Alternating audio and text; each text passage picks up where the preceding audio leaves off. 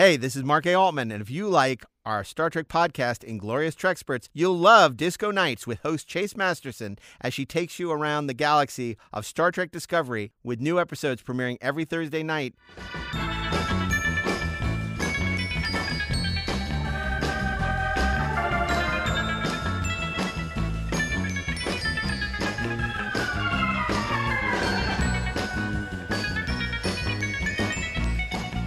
Hey, this is Mark A. Altman. And this is Daren Dochterman, and we're the We're the Inglorious Treksperts. And if we got an episode for you today, what's the deal with Dr. Spock?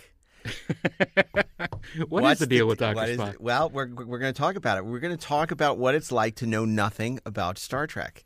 You know, those people, eh, the people, eh, there are people out there, and and and uh, I, I want to. I'm going to introduce you in a second. First, uh, I, I want to r- remind you we have with us today. Um, Ashley E. Miller is back. Hello. Ashley is a uh, writer producer on Lore, and he was on Black Sails and and uh, Terminator, the Sarah Connor Connor.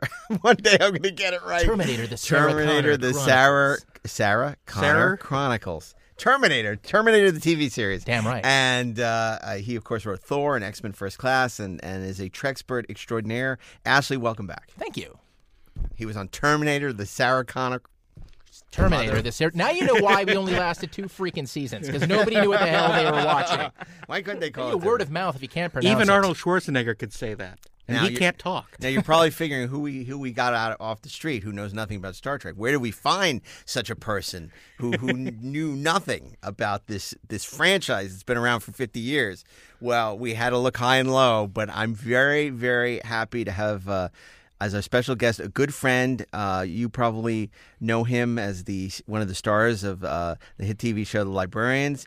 Um, he is an actor and a writer, and uh, he's he's directing now, and just a super talent and one of the nicest people I've ever met, and and uh, that's uh, it's just extraordinary. I'm so thrilled uh, to have him here with us today, John Harlan Kim. Thank you. Thank you so much for having me, guys. Very Welcome. excited. Thank Let's you. see if you feel that way when we're done quizzing you. Yeah, I'm like I'm, I'm a little mix of like terrified and, and nervous and, and very happy to be here. So.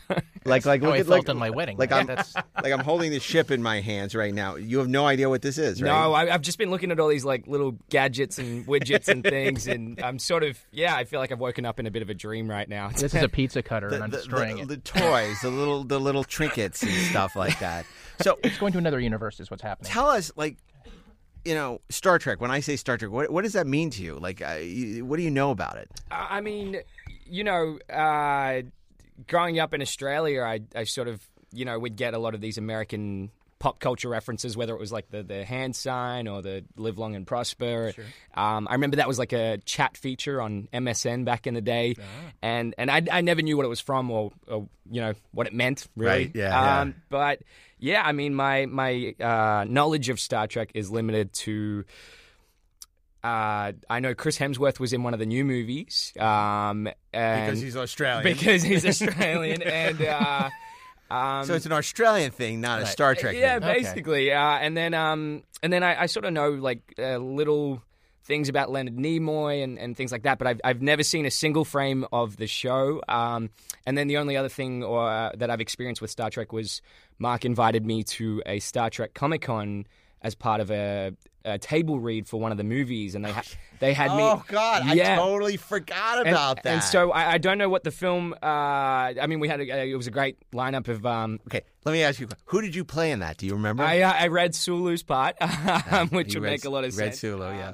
Uh, and and yeah, obviously I have a, a huge respect for for George. He he was one of the first sort of uh, westernized Asian actors on screen. Um, but I, I not enough respect, obviously, to go and watch Star Trek. So, um, so it was really interesting. And and uh, I, I I don't remember the movie, but I remember I had that one line where I was like, uh, they were like, "Where are we landing?" And I was like, "San Francisco," and and the whole crowd went at Star Trek convention went crazy. And and you're thinking, uh, why? I, I didn't get. I didn't, I didn't know what it meant. I didn't know what it was about. Um, but yeah, I, that's sort of basically my my Star Trek knowledge. Uh, I know him as Ezekiel Jones, uh, but uh, tonight he will be Hikaru Sulu, the great John Kim.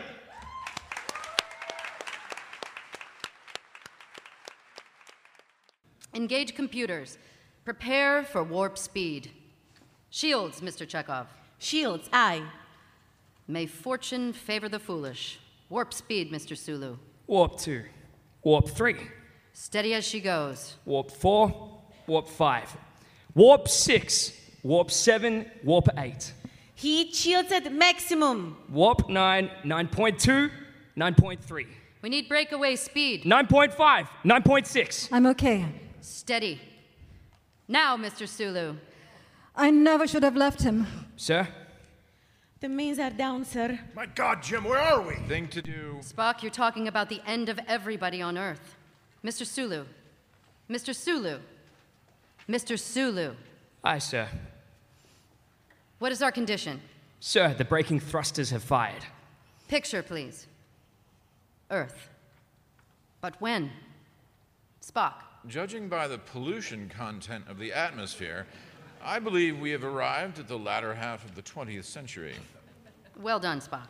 Admiral, if I may, we are probably already visible to the tracking devices of the time. Quite right, Mr. Spock. Engage cloaking device, Mr. Chekov. We are crossing the Terminator into night. Homing in on the west coast of North America. For those of you who don't know, so two years ago, uh, I was uh, a consultant. Uh, I was helping out uh, the guys at ReedPop who did a convention called Star War, Star Trek, Star Wars, Star Trek. I know nothing about Star Trek. Lucky they Uh, didn't do the Sarah Connor Chronicles. That's right. Star Trek Mission New York. It was a huge Star Trek convention in New York. It was their first time doing it, and you know, when I, one of the things I told them was, I said, Let, us do something that they don't do at Star Trek convention. You know, we, we know about the autograph signings and the dealer's room, and you know, th- these things have existed for all these years. But do something different. So I said, why don't we do one of these really cool staged readings, like you know, Jason Reitman's doing at the Ace Theater, where we take, you know, he'll take Pulp Fiction and then put you know, uh, George, you know, George Clooney in it or whatever, or, or he does, you know, up in the air with uh, Ryan Gosling or, you know, what, so, so I said, uh, let's do um, Star Trek. And I originally had wanted to do Star Trek 2, but they were screening it. And so they didn't want to do Star Trek 2. I said, okay, let's do Star Trek 4. And so we wanted to do non traditional casting. We put um, Mary Stuart Masterson played uh, Captain Kirk, and she was fantastic. Yep. Um, we had uh, for Mr. Spock. Remember Damian Young from the comeback? He was Mr. Spock. So dry, so awesome. you you played uh, uh, Sulu, um, and uh, and it was such. I remember it was a raucous evening. We had. I mean, thousands of people. I mean, the place was freaking packed. Yeah. It was huge. Yeah. And um, and and and and John Connolly was like Scotty, and he was fantastic. Yeah, there, there was Uh, a really good Russian. Uh, Oh, she was great yeah. as Chekov. How yeah, her the ultimate indignity for Walter Koenig. We we cast a woman as Chekov, and she was great. she was, act- she was actually Russian, and uh, and she wa- God, what was her name? Oh, she's terrific. But she Um, sounded nothing like She Chekov. she had just finished doing uh, the Knick for uh, for for HBO Cinemax, and um, she she was wonderful. And uh, I have to look it up. We, so we had, but what was great. So we're in the middle, and and and for the whole thing, you know, uh, it was you know just stage reading. It was great. But then it says, "I detect whale sign," and the audience spontaneously broke into. Yeah, and it was so magical. Yeah. It was just this incredible evening, and um, I just smiled and kind of went along with it. yeah, I had was no like, idea yeah. what was going on, right? And, and and it was it was great because the the scene on the bus with Kirk Thatcher, the punk on the bus, who gets the um the Vulcan neck pinch, you know, is the song in the movie is "I Hate You," and you know, so I substituted it out. For um, Leonard Nimoy singing the ballad of Bilbo Baggins, so that's what's on That's the boombox, and people were dying, and uh, and it was great. And we got this wonderful standing ovation at the end of it, and um, uh, and I remember you were you were on the plane coming back to L.A. and you Yeah. said that a bunch of people were coming up to you on the plane saying how much they loved it. Yeah, I, yeah, I, which is so. I mean, you feel like such a phony because uh, I, I just happened to be in New York at the time when when Mark had asked me to do it. So, um, yeah, it was it was a lot of fun. I remember, but it, it's so crazy because it's. I obviously understand how popular and how um, deep this universe goes, um, and so to sort of walk in it Uh, at, at probably one of the peak sort of um, moments of of Star Trek fandom where all these fan, super fans had gathered together, I was sort of, yeah, I, I couldn't help but shake this feeling of like being just like really, um, uh, just trying not to get exposed as like somebody who knew nothing about Star Trek, and and and it was just it's it's not even a thing. It's not like i I'm too cool to watch it or anything like that. I just um, I remember Australia sort of had their own Star Trek in in, in Fast. The low budget yeah, version? They had their yeah. oh, Like, so a Farscape. I think you were saying it was, a show called like S- Solar Trek, and there was this Aussie actor. Paul Paul Hogan was in it, and Well, Paul Hogan actually This is a did phaser. do. Paul Hogan actually did do on his show a parody of Star Trek where he played Spock. no, He did. with with the makeup. And Yeah, everything? No, everything. that's so funny. Yeah. That's just. But this was like uh, early days, like in the uh, 80s. so you were all Fars- big Farscape fans. Well, in no, no. I just remember that being on TV a lot. Yeah. So I, I, you know, I sort of had seen a couple episodes of that. But um, yeah, Star Trek. I remember growing up, uh, it wasn't as accessible. Um, but yeah, definitely you'd watch something like you know The Simpsons or something, and they'd make a, a Star Trek joke, and so that was basically my entire Star Trek knowledge right there. And um, but I had so much fun, and, and sort of to see the Star Trek fandom in person was uh, both uh, very eye opening and, and very um, almost uh, piqued my curiosity. So um, but not enough to watch. no, it. but it's still not enough to still not enough to, uh, to to go seek it out. But um, yeah, I mean, um, I know the new movies are great. I, I know Sofia Boutella, and, and, and you know, I, I think I've lied and told her I've watched the films, but but uh, but yeah, just sort of um, yeah, it's just one of those things I just haven't. My world and Star Trek world uh, have are yet to collide. Right. So um, right now, I think today is when that finally um, finally happened. yeah. Oh my. Yeah. Um, okay. Well, Daren, you have some questions for John. You were saying No. you wanted to ask him about. Uh, so- Oh, the, no. The, my my question was, you, you know, what do you know about Star Trek at this point? right. You know, um, you know what when you you know when you heard people talking about like uh, the original show in the '60s, right. um, what jumped into your mind, if anything?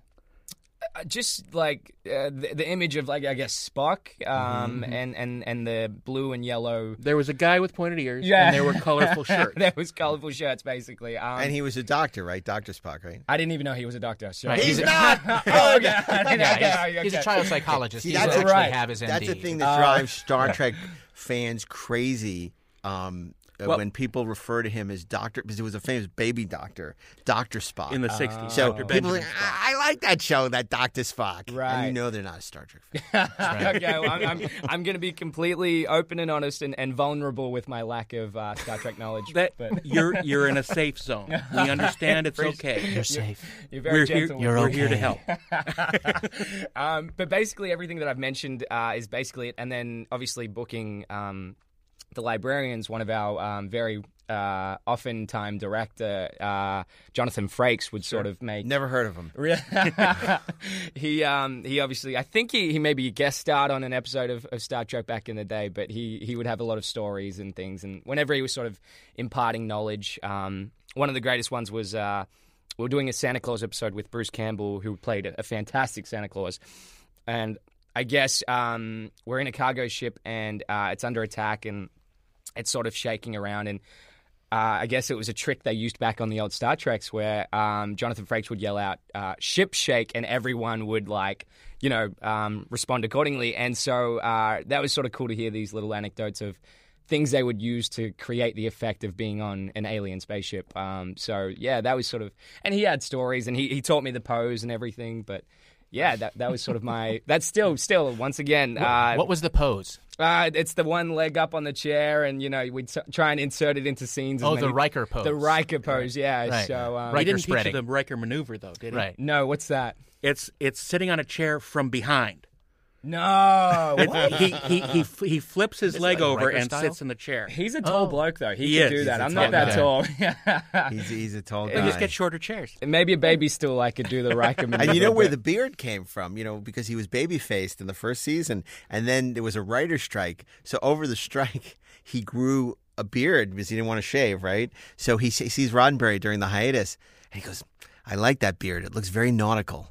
He said, "Keep the beard," and that's why he had the beard and has had it ever since. That's so funny. Yeah, Yeah. It's still there. It's, it's still yeah. there. I know, and it was long before the man bun, and before it was like trendy to like actually have beards. You know, I this don't know back if in the nineties. man bun would have played. You know, I don't think it plays now. Yeah. The funny thing is that's exactly the time where I started growing my beard. Is that right? Yeah, and I, I didn't know. You know, it's cool. I didn't know about Riker, but I, I watched second season. There it is. I said, "Hey, I guess I guess I'm in line." I, Um, I, I guess so. I guess so. You know, it's funny you mentioned that, that uh, with the librarians. We actually put a Star Trek reference into one of our scripts. The one um, with Tears of a Clown. Mm-hmm. Um, they uh, there there's an episode they're talking about all these artifacts, and and when they're going through the list of artifacts, one of them is the um, uh, uh, uh, the scepter of Korob. Uh, and and Oh, it's a reference that. to, to Cat's Paw, which was an episode where there was this scepter that this guy Korob had, the transmuter, Mm. which they used to. Anyway, I'm talking way over your head. Now. Uh, but then also John Larroquette was in Star Trek too. John, yeah, John Larroquette. Uh, I think he did a little bit on there, and a lot of the guest stars because Librarians was very. Um, a lot of the casting decisions were very reputation based, based on people who we already had attached to the show. So we had um, uh, John de Lancie come in. Um, a lot of people had sort of done one or two episodes of Star Trek back in the day. So. Um, yeah, it's just it's this cool sort of fascinating world. But I think um, growing up sort of on the beaches, I, I never really was. Uh, I never had a, a portal, for lack of a better Well, word, to into that world. you do. Yeah, I- so you can ask any question you want. Ashley's standing by. Right. What would you like to know about Star Trek or its appeal? Yeah. Or or things that have vexed you, or like what you know the movies, or wh- what would you like to know? Where did it come from? Was it a, a book or something before it, it became a? That's a good question. Well, you see, when a police officer who writes speeches and um, Wagon Train love each other very much, they get together. Uh, Gene Roddenberry um, had this idea. He wanted to do a western set in space. Um, obviously, cowboys and horses in space are silly. Uh, This was so- in like 1964. Yes, exactly. Before anybody else thought about cowboys and horses in space, Joss Whedon. um, so uh, yeah, he he pitched this madness uh, and sold it, and uh, and then he spent. I think we determined on the the last episode of this podcast about half of the first season actually losing his mind, um, letting other people come in for stints to gradually lose their minds until three years later after uh, racking up what 79 episodes the show was finally and forever canceled uh, until it was then revived as star trek the motion picture. Um, so it really came from the mind of this uh, I, I don't want to say he was frustrated because i think no no science fiction writer has been less frustrated than gene roddenberry um, but at the time, frustrated science fiction writer who had this completely different idea of how to approach science fiction and how to approach genre on television, and frankly, was very different from, than anything that was happening in the in the movie world. Right. Um, and you know, somebody gave him the money because he was good at making it sound awesome. And P.S. He was right. Well, he's he says that you know at the time he wanted to do a show that had some uh, that dealt with important topics that uh, that dealt with racism, that uh, dealt with war, that dealt with all sorts of important things that you really couldn't get away with on television, certainly at that time. Right. And he he started thinking that you know when he was younger he had uh, read the works of Jonathan Swift, who, of course, uh, invented the Gulliver books, where Gulliver, this character Gulliver, goes to these various different lands and sees all these various, you know, different types of uh, people living there, and they are all sort of, you know, quote unquote, alien and strange in some way, and he would, you know, make those societies uh, just as screwed up as reality. But he would, because he was talking about, you know, strange, faraway people having these same problems and same uh, foibles that human beings have, he could get away with, you know, sneaking in sort of message stories, right?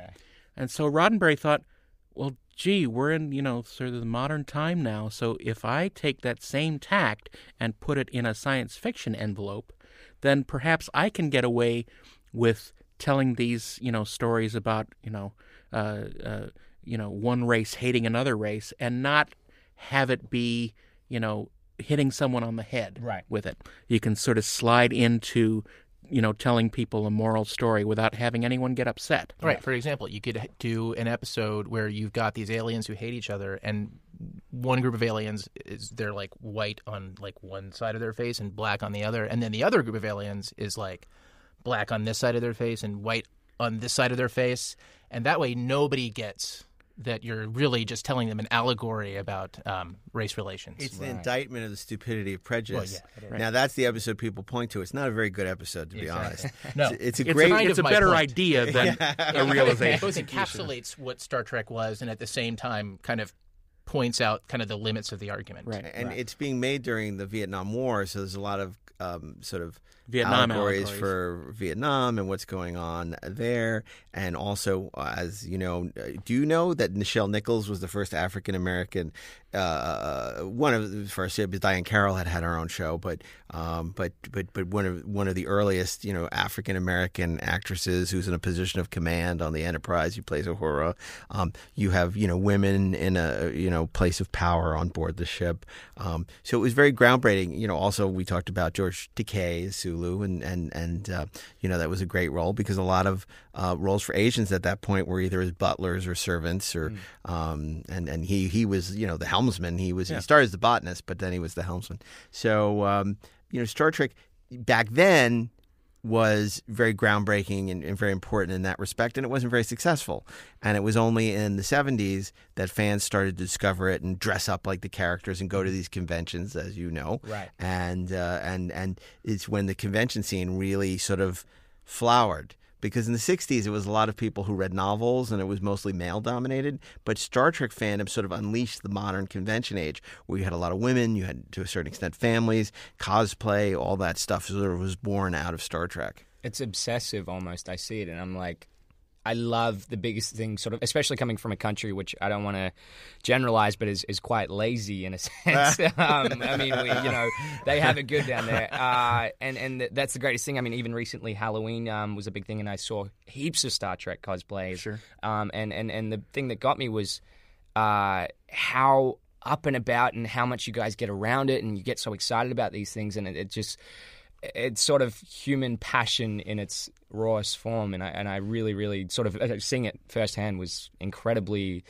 humbling, but also, um, yeah, it sort of it made me appreciate um, how much others could appreciate. Things. So let me ask you. So, so the JJ movies come out. It's a big deal. It's JJ Abrams. Everybody knows JJ. Right. Um, uh, uh, you know, a lot of 2009 good reviews. People are saying great things about the movie. You know, some big stars are in it. Um, Chris Hemsworth. cra- Right, big yep. Australian.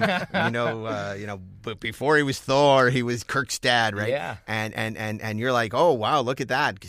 I'm not going to go see it. Ah. Uh, what, what what was your you know what why you know now there've been three movies. What was it that did not appeal to you about these movies? I uh, I was in high school still, um, and I guess uh, I, I I actually, funnily enough, for somebody who now like watches three movies a week um, at the cinemas, I back then my sort of appreciation for film and TV, I, I didn't have the story that a lot of people in the film and TV industry do, where they knew immediately it was something they loved and adored, and they w- would rewatch tapes and tapes of their favorite films. And I was very much a casual fan of film and TV until I got involved in it myself, and then it, it sort of took that that to the nth degree, basically. But um, yeah, I, I 2009, I was I was in year 11 uh, in high school. Um, couldn't score a date in uh, you know for the life of me, um, and I think I was more you know preoccupied with that. So.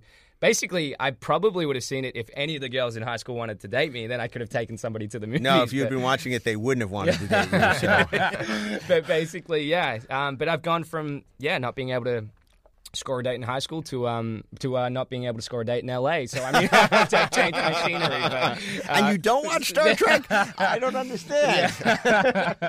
should have plenty of time for it. Uh, That you know, so so you decided not to go to the movies. Now, at this point, there've been three of these movies. Mm-hmm. Like, if the next one came out next week, would it be daunting? You'd be like, I can't see that because I don't know what's going on. I'm, I'd be sort of lost. that might be one of the biggest um, sort of subconscious reasons why I haven't probably gone is understanding just uh, the layers and layers of, of Star Trek history and sort of thinking at, by this point almost like is it too late to, to get involved? Is it there's so much that, and and and even now I'm like um yeah if if even like if there's a TV show with like um more than sort of like six or seven seasons I'm I'm uh, I guess maybe I have that millennial ADD that seems to be going around and, uh, it's contagious. yeah yeah So It's in the okay, so I have this trivia book here. Oh, it's the official Star Trek trivia book.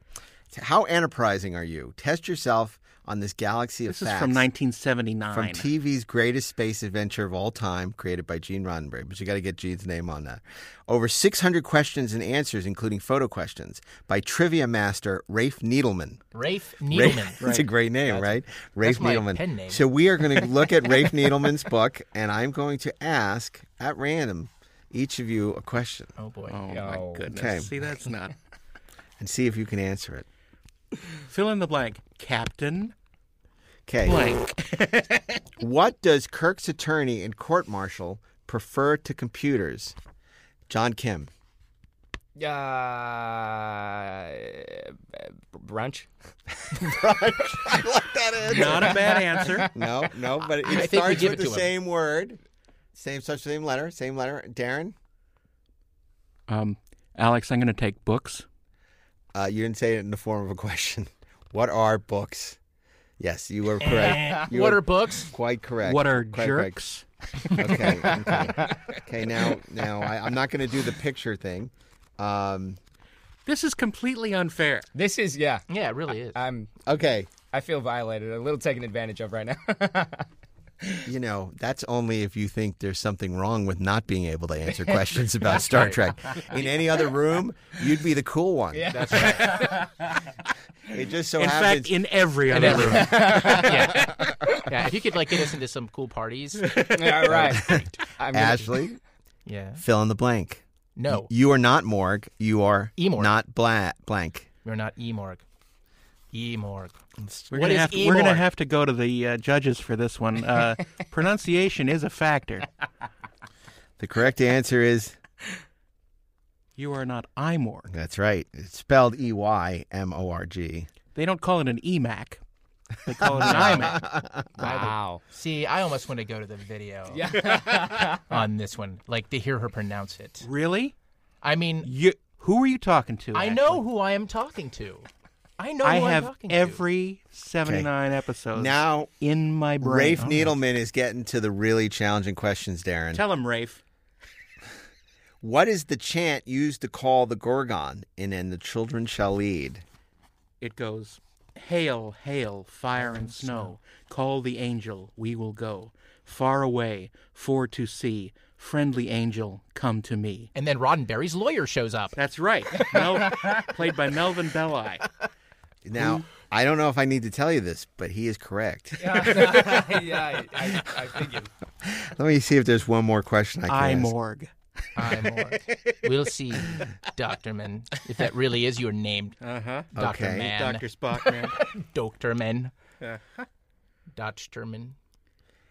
In the immunity syndrome, who does Kirk condemn to death by letting him use the shuttlecraft to penetrate the amoeba?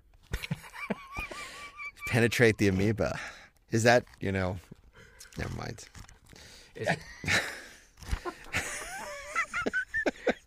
Sounds exciting, doesn't it? Is it Mr. Spock? Oh my God! I do believe that John Kim, just through osmosis, by being on literally. this panel, Ironically, has, has learned something about Star Trek today. and, and Spock, in that particular instance, arguably was acting as a doctor. Okay, not only did you get that right, which is What did he just win? terrifying, but I'm going to give you the bonus question. What is the best book ever written about Star Trek? The Making of Star Trek by Stephen E. Whitfield. I didn't finish. what is the best book written about Star Trek ever since The Making of Star Trek by Stephen Whitfield and Gene Roddenberry? Uh, I believe it was written by uh, a Rafe Needleman, and You know what? The fact of the matter is that you know who Rafe Needleman is Well, now, now is a you win. know some deep trivia now. It's that's a really a really deep dive. So, um, what's it going to take to get you to watch Star Trek at this point? um, I think you guys have sold me at least on the on the new movies. Um, I I, I think I randomly Let's- like Let me stop you. yeah. There's a lot of people who feel that the new movies do not represent Star Trek as we love it. But not all. Not all, not all people. I'm saying there's a good chunk of people. Right.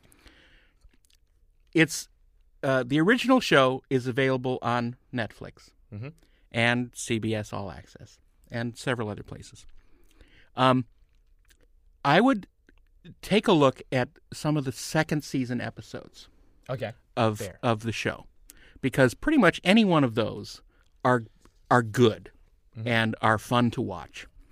Um, the basic the basic premise of the show is that it is a uh, it is basically an aircraft carrier in space, and it goes around uh, patrolling the planets like that, um, and it not only visits strange new worlds and encounters new races and new peoples, And It new, ruins and them. new Rafes. Yeah, And new Wraiths. and Needlemans.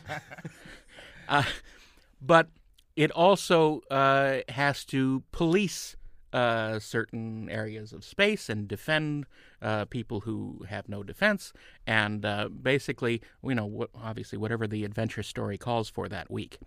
Um, but you'll find that uh, the captain, Captain Kirk, played by William Shatner, um, is the star of the show, and his sec- the secondary characters are Mr. Spock, his science officer, and uh, Dr. McCoy, and the three of them basically comprise a whole person.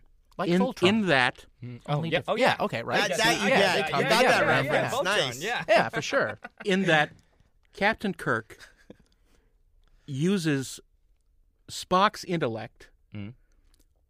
uh, for uh, His own nefarious purposes. no. Spock acts as the um, Suppository. You're not helping, Ashley. Not remotely. I'm sorry, Daren. Please go ahead. May I? Yes. Thank you. Spock acts as the superego. This is, you know, the uh, the regulator of actions, the uh, intellect, the um, the governor, and um, Dr. McCoy acts as, you know, kind of uh, the id, meaning the emotional side Okay. of of a human being's character. Kirk always would go to Spock and McCoy for advice when he would have to make a decision. And so you see in the stories him balancing out the aspects of a personality to come up with a the best command decision.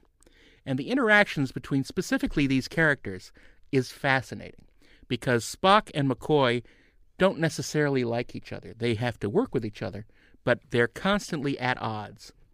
And that dynamic is really interesting, and it plays out uh, well. You know, definitely during the first uh, first series. Right. Um, but Kirk is also the regulator between them, and he diffuses their uh, their frustration with each other. Um, but the balance of specifically these three characters is really fun to watch and and fun to see develop throughout you know the show. And you know when you get into the movies later um, th- those feelings and and characters are echoed and they come back uh, to some extent later on.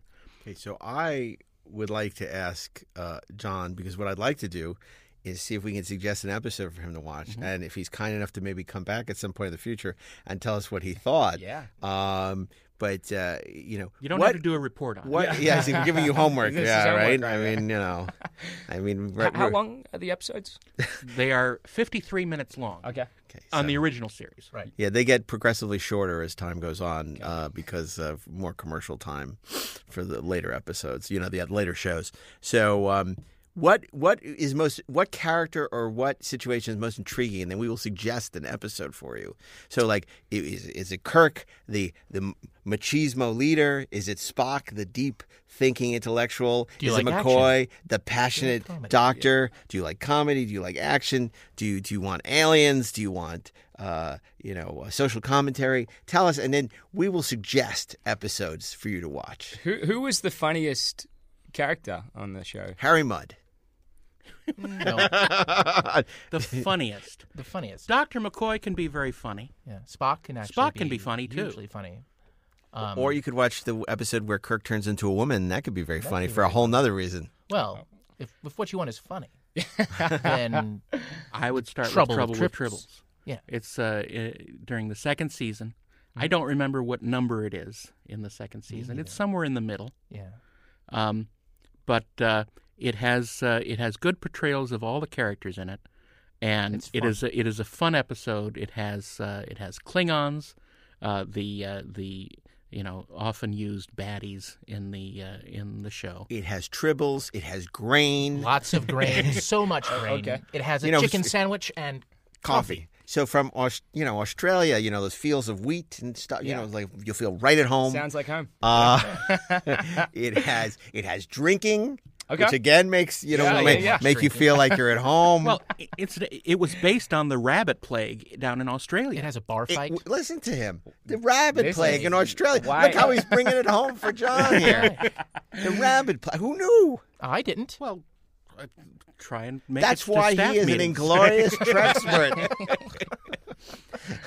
But yes, David Gerrold, the writer, uh, based it on stories of the plague of rabbits down in Australia in, I believe, fangs. the not huge fangs. I believe it was in the 1800s. I'm not sure. And if you remember, it was a f- it originally was titled "A Fuzzy Thing Happens on the Way to the Forum" or something. Or "Fuzzy Thing Happened." a fuzzy thing A fuzzy thing happened, and they were like little koala bears Right. before they became tribbles. Wow. And then, then now the tribbles are like these little. They're more like cats, like little cats, They're just little fluff They're balls. really- fluff balls. Just They're very popular it's at a, the conventions. it's a fun episode, and it has all sorts of intrigue and good character moments. And And John, if you are on a date, women love this episode. Oh, It's really? a good episode to Okay, share. Like if you're gonna be, absolutely. you know, I- these guys, these they, they're making me watch this stupid show, and and you know it's only f- 53 minutes and change. And if you want to, come on, let's just watch it, and we'll be done, and then we can go out. So that's the one. I mean, because it's it, it it's cute. That, that's a smooth pickup line, actually. Because It's pretty, it, it's, it's pretty blunt. look, I got to do this homework for this stupid podcast, these three dudes are making me watch this episode. and and and they'll, they say they're going to kill somebody if unless I do it. It's the guy who works for uh, Terminator, the Sarah Prudicratic. you could. I, I- I think Trouble with Tribbles is a good suggestion because it's fun. I- I mean, I will say when when my son, who's who's nine and first started watching Star Trek when he was eight, I had to decide, you know, what was the gateway drug to get him into Star Trek, and he, at the time he was really into the. He still is into uh, presidential history and, and the presidents, uh, you know, Washington and all the way to Obama. And um, and he, I said, let's watch the Savage Curtain and and and he really you know he enjoyed it because Abraham Lincoln's in that. How Abraham Lincoln is in it is another You have story. to for see the episode, but uh, but so he he enjoyed that, and he actually his favorite episode is the Menagerie. Um, and but he's really into Star Trek now. So, but he he he loves Trouble with Tribbles. Everyone loves Trouble with Tribbles. Yeah. It's it's a fun.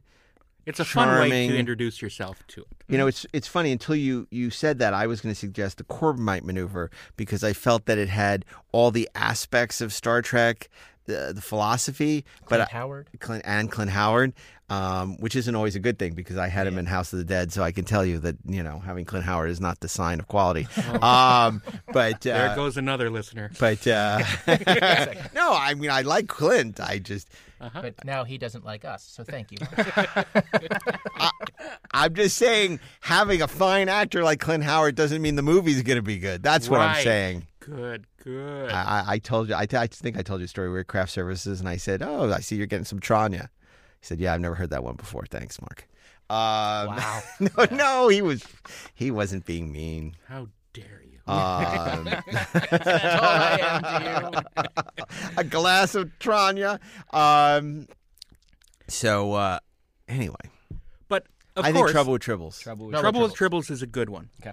Um, if you wanna, if you wanna, you know, you could start with something from the Next Generation, but honestly, I think Next Generation is made even better when you have a little bit of knowledge of the original show. Because like the best episodes of of uh, of Next Gen, you can't necessarily appreciate unless you've seen the original or Next Generation. Because like yesterday's Enterprise, you need to understand the universe in order to appreciate that. Best of both worlds, you sort of need to have a background in who Riker is. I mean, obviously you know who Frakes is, but who Riker is um, before you can really appreciate Best of Both Worlds.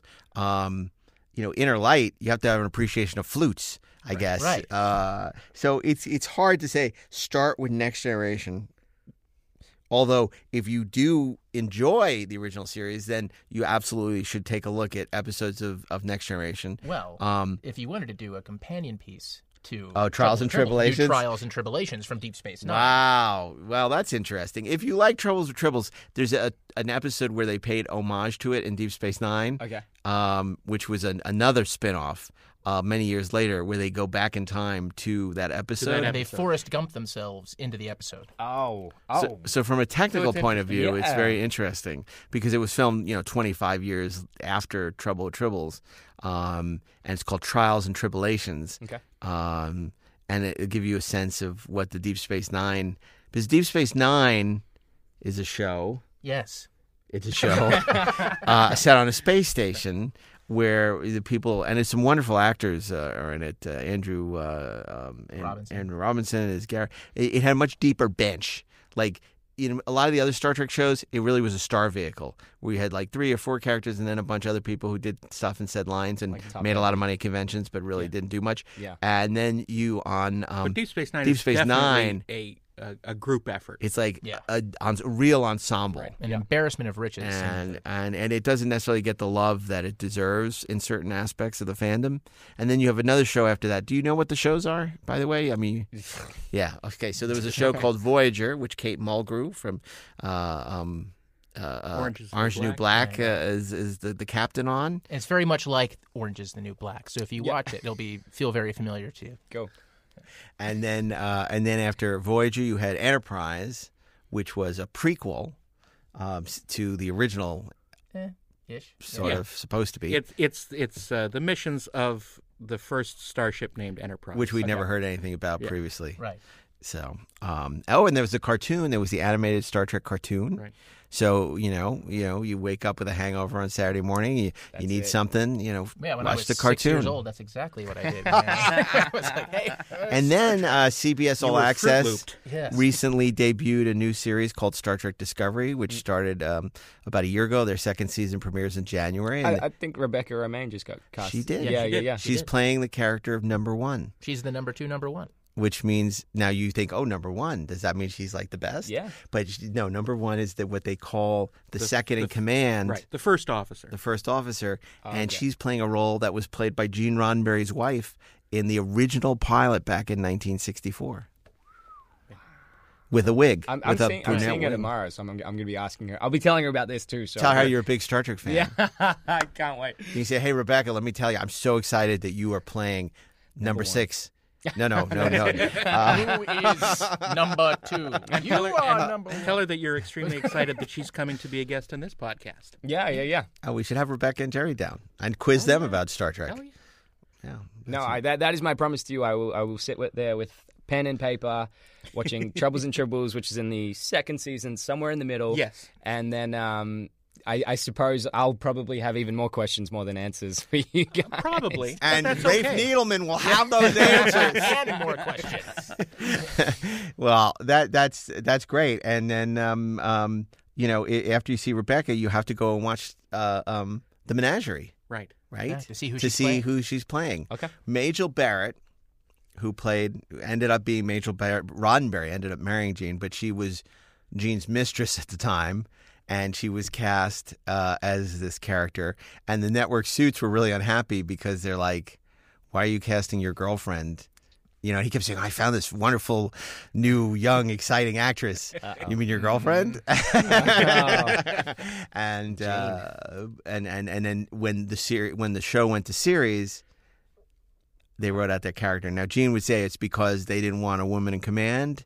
Uh, in a, uh, with a position of responsibility, and he said it was a choice of keeping Mr. Spock or number one, and he went with Mr. Spock. The real answer is probably somewhere in between. It's a little more complicated than that. Can you imagine being an actor on set? It, you're William Shatner, and you're the number two on the call sheet. Your number one is number two. Is oof, is the is the showrunner's wife? Yeah. What's that political situation like? What kind of unholy nightmare would that be? Well, it never happened. Well, so- thank God, right? But you know what I'm saying, right? It's like you kind of look back and go, well, well, well thanks, thanks NBC, because Jesus. Number one's gone 10, 10 11. Yeah. so we got a 20 on number one? Yeah, well, it's who's on first? uh, well, John, I- so this is great. So you have your homework assignment. Mm-hmm. Uh, I'm anxious to hear, uh, have you come back and tell us what you think, and you And- can be completely please, honest. hone- please be honest. Yeah. because we want we want to we want to know what your you know your real reaction is. Yeah. and if you don't like it, then I, I want to know why. Okay. Yeah. I really want to know. 'cause- Justify yourself. We want to to you know how for years they would pass down the the the, the Ten Commandments and the the, the the the you know to new generations and and you know perpetuate these stories and Sarah myths. Connor Chronicles. So, Yeah. I, you know, for us, it's important that the original Star Trek be passed down through the generations to the next generation, so that they can And the next generation extol also the virtues of this series. You know, as uh, because you know, I mean, you know, a lot of people, you know, will say, "Oh, it looks cheesy, styrofoam rocks, and all that stuff." But at the heart of the original Star Trek are these really compelling stories and allegories, you know, that you find in great literature and and in religion. You know, the, the, uh, so it's it, there's something very unique about the original Star Trek. So it'll be very interesting to hear what you have to And say. honestly, here's the thing. Here's what I think. all those the stories and all that stuff are great. The the end of the day, the thing that I think you'll feel most of all is that you will want to be Captain Kirk Okay. or that Mr. Spock. or Mr. Spock or maybe. Dr. McCoy. Maybe, Mm. but come on, who doesn't want to be Captain Kirk? I mean, Bill Shatner. he is a metric intergalactic badass. Yeah. That's the important thing. He redefines badassery. I, I have to I have to tell you I, the the most the greatest experience you know there was that, that brief period of time where it looked like we might end up doing a sequel to Free Enterprise, and uh, so I had to go uh, to see Bill uh, because we were talking about some things, and uh, he says, "Come meet me out at the equestrian uh, Center. center in Burbank. in Burbank." So I actually I said, "Well, you know, um, I." Um, uh, we you know we have plans with the kids that weekend and, and I hate horses. And he and he said uh, and he said no no you know bring the kids Never down. had a foal. And so literally I had my whole family with me. We went we went down to the equestrian center, and Bill is out on a horse and a cowboy hat. and He comes galloping off, up to us, takes off his hat, and he goes, "Okay, I'll, I'll be right with you, Mark. Good to see you all." And then he galloped away. And um, I him. turned to my kids and I said to them, "I said, you're too young to know it now." But this will be one of the great moments of your life. You just saw Bill Shat. You just met Bill Shatner for the first time on a horse. I said, "You have like no idea how cool this moment is," and and I never cease to rem- to remind them. Uh, John, it was such a thrill having you here Yeah. today, and uh, I really hope that in some way we have imparted something about Star Trek to you Somehow. that you know a little bit more than when you arrived Right. about Star Trek and, Yep. and have some semblance of interest. And you know, when you're doing these conventions, I know you're promoting different projects and stuff, and you may have a girlfriend with you or something. you can you can you can buy them a tribble at this convention, and she'll be very touched because that's a really nice. Women love tribbles. Okay. Is that the dating advice I'm getting from this? Okay, Willis, any dating advice for John? I'm while just playing. No, I, I, I'm, I'm really, uh, I'm, I'm verbally locked in for one episode. I will have my likes and my dislikes listed, um, and I get the feeling that this will either be a very uh, long rabbit hole that I'll be slipping down. No, that's shore leave. Yeah, Yeah, yeah. That, there's, That's, That's another is. episode. oh, okay. That's There's another rabbit episode. there's, a okay, there's- there- there's an Alice in Wonderland But reference it's in not shore based on the Oh, okay. rabbit plague of which is a, also a great 30, episode. It's a 3. planet where they beam down and all these crazy things are happening. Like they see Alice and the White Rabbit, and um and and um, and then they all they their see thoughts are becoming real. all they their did a little too much LDS. Oh, it, it, it's so it's it's that's a really fun fun episode too. Yeah. But let's baby steps. yeah, Baby, baby steps. yeah. Uh, well, look, if you want to follow John, you can follow him on Twitter, Instagram at John Harlan Kim. Yep. Uh, you can also enjoy him on his regular appearances on television and film. Um, and uh, we hope to have you back so we can hear more about. Your, your newfound passion for Star Trek uh, as we, we, we move on to the intermediate questions in Rafe Needleman's classic tome. It would be interesting to return one day and find out the crop that sprung from the seed you planted today. Spacey.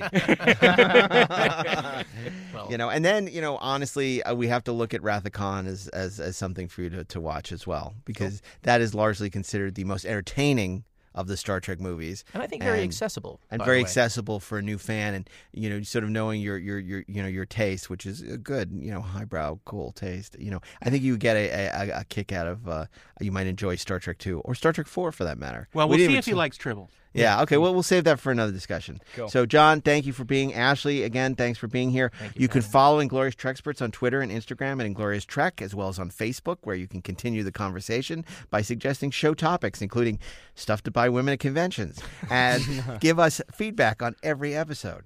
In addition, if you like what you hear, please rate us five stars at Apple Podcasts. You can hear new episodes of Inglorious Treksperts every Sunday, now on Sundays instead of Mondays because Monday, you know, What a day. what a day, what a day. Wherever you listen to podcasts. And if you're a fan of Star Trek Discovery, don't miss our new that's another Star Trek show on CBS All Access. Okay. For the, our fans who don't know anything about Star Trek. Don't miss our all new po- podcast, Disco Nights, with host Chase Masterson from Deep Space Nine. Uh, and she'll be joined by special guests every week with all new episodes premiering every Thursday night. And finally, a very special thanks to the great Bill Ritter and everyone here at the Electric Surge Network for making this show possible, including Natalie, who's back there somewhere in the hey Natalie, Hey, we couldn't do it without you. So until next week, on behalf of Daren Dochterman, Ashley Miller, John Harlan Kim, and myself, Mark A. Altman, keep on trekking ingloriously, of course. Shh. Engage.